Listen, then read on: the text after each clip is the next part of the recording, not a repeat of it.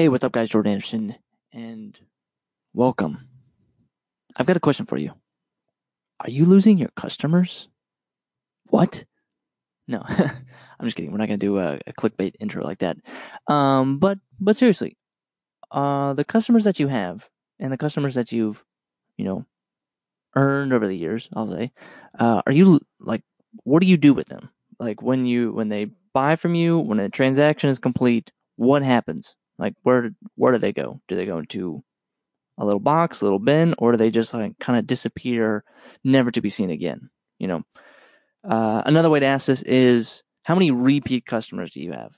The people that love your stuff so much the first time that they want to come back for more and give you just you know they want to buy from you again.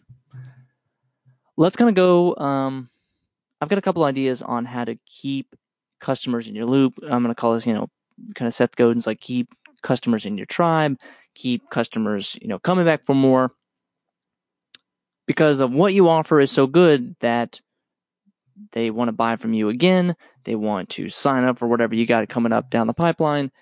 And yeah, let's kind of dive into what are some tactics that we can go to to kind of really, uh, you know, really keep them in the loop, really keep them in the circle, really keep them top top of mind with their business. The first one is email marketing. We talked, you know, a lot of people have talked about email marketing. You probably know about this. It's just like it's almost kind of an obvious thing. Um, I don't want to, I don't want to kind of dive too deep into it because it's just, um, you know, like you know, you need to be doing email marketing. And what I mean by email marketing is just you know, at, during some part of the transition, either you're offering a free product, you're offering a free trial, you're actually selling the product, you're selling a service, you are collecting their email somewhere along the line, or in other words, or a better way to put it, and so you're not collecting their emails, your client has voluntarily given you their email to say, hey, I'll pay you my personal information of my email and access to my inbox for the chance to get this service or this product or this valuable piece of thing that I find valuable. And you should respect that when you get it, you know, to get someone's email and to collect it, whether you're collecting it through some kind of you know, CRM or you're collecting it through, uh, I use MailChimp, for example. It's a great one uh, for email marketing. But you're collecting that, and what that is, is not permission to you know, when someone gives you their email, they're not giving you permission to just slam them over the head with promotions and, e- and emails about coupon codes and discounts and upcoming Fourth of July and Black Friday sales. They're not. I, I would say that's a, a little bit of an abusive relationship to be in that you're just kind of blasting out all this information. You're just, you know, blurting this trumpet at them right in their ear, and you're not really giving them anything valuable. To say that you're going to give them a discount or to offer a coupon code or to promote some kind of upcoming sale is not very valuable or doesn't really have any kind of long lasting value um, that I'm sure the products or services that you're offering can create for them. So think about with email marketing to increase the value, offer valuable information, offer valuable tips, offer just kind of you're you know it's a great way to stay top of mind of course because you're going to the very what i would say is the very personal and intimate spot of their inbox. Um, you're going you know so you kind of need to respect that. If you're going to insert yourself into that inbox then it better be worth it and it better be you know actually good and actually valuable to the customer. Because in the you know i think about kind of the sales process. You know a client does not see your services advertised or marketed on a website or something and then the next day they buy maybe it takes a couple days maybe it takes a couple weeks maybe it takes a couple months for them to say now i need this service because you know out of the people that you're going to market to out of the potential customers and clients out there you know only 30% of them are actually going to buy from you or could or could or would want to actually buy and then out of that 100% only 3% are actually in the mood to buy or actually in the position to buy or actually have the money to buy. So, you know, when you're when you're sending out all that kind of stuff, and, and again, we're, kind of, we're getting a little too much into email marketing, but uh, this just kind of goes into the sales process that, you know, it the sales process may take longer than you think. So don't just kind of don't just bomb especially with email marketing. Don't just bombard them with sales and promotions and hard sales. Give them something valuable. Another great way to give them valuable stuff is kind of the things that don't scale, I call it. Uh, these are things like special gifts that you mail to their house, or even if you want to go even simpler than that, instead of a gift, a handwritten letter.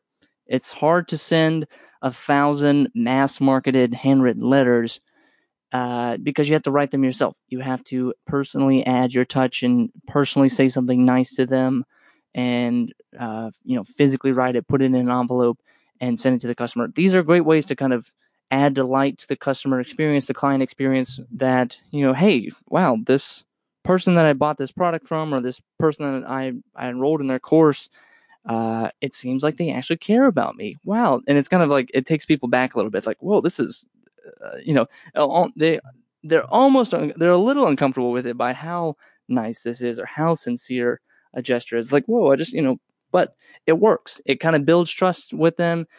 And it's a great way to, again, keep them in your circle, keep them top of mind. Keep, you know, hey, I'm thinking about you. I don't, you know, customer, I, customer, I don't need you thinking about me. I'm thinking about you first. Another way to do this and uh, is with private groups or seminars or some kind of private live event. Uh, I, I add the you know I add private to it because you know the public mm. groups, the public webinars, the public you know Twitch or YouTube live or Instagram live sessions that I'm going to call content marketing. And I think that's a great strategy to have. I think that's something you should incorporate that you're projecting and broadcasting to the world, valuable information that you have, or you're able to connect certain dots in people's minds. and You're able to do that publicly. I think that's great. What the private group does, and this could be a private Slack channel, this could be a private Facebook group.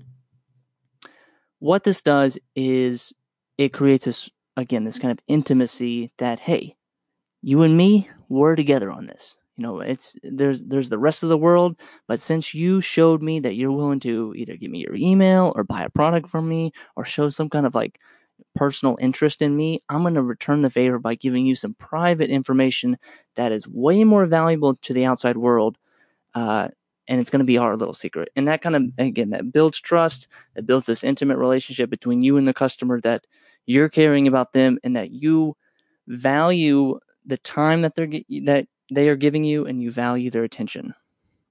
Um, we may not be able to do this last one because of, you know, who knows when we could do this next one or the last one is meetups. And that's, and, you know, meeting up in person, having some, uh, a conference, a meetup.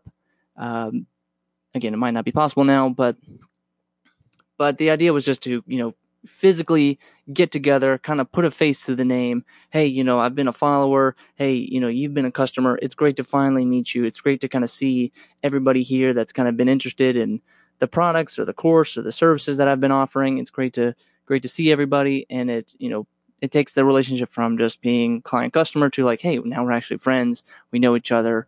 Uh, we know, you know, we've spent time together and it's great. And that's and that is another way to add kind of another layer to kind of keep them in your loop, keep them in your circle, keep them in your tribe.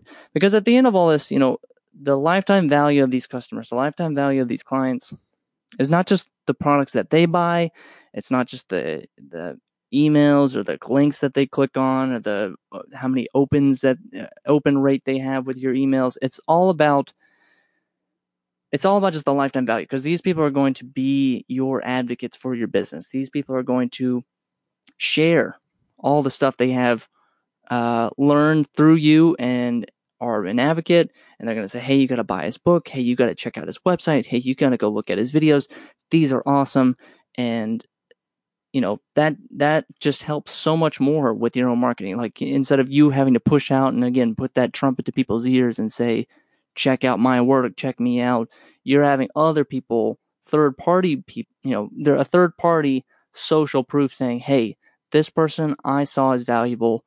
Maybe you might find this person valuable too. Uh, what else? I'm sure, sure we got everything covered, but you know that's just an idea. So I don't want you to lose your customers when you sell to someone when someone when you complete a sale with someone, I don't want you to lose those people. I want you to find a way to keep those people in your loop, keep those people in your inner circle, and not only, you know, don't let them show that they care about you. You show them that you care about them more than they care about you. Okay, that's all. Thanks for listening, guys, and we'll see you in the next episode.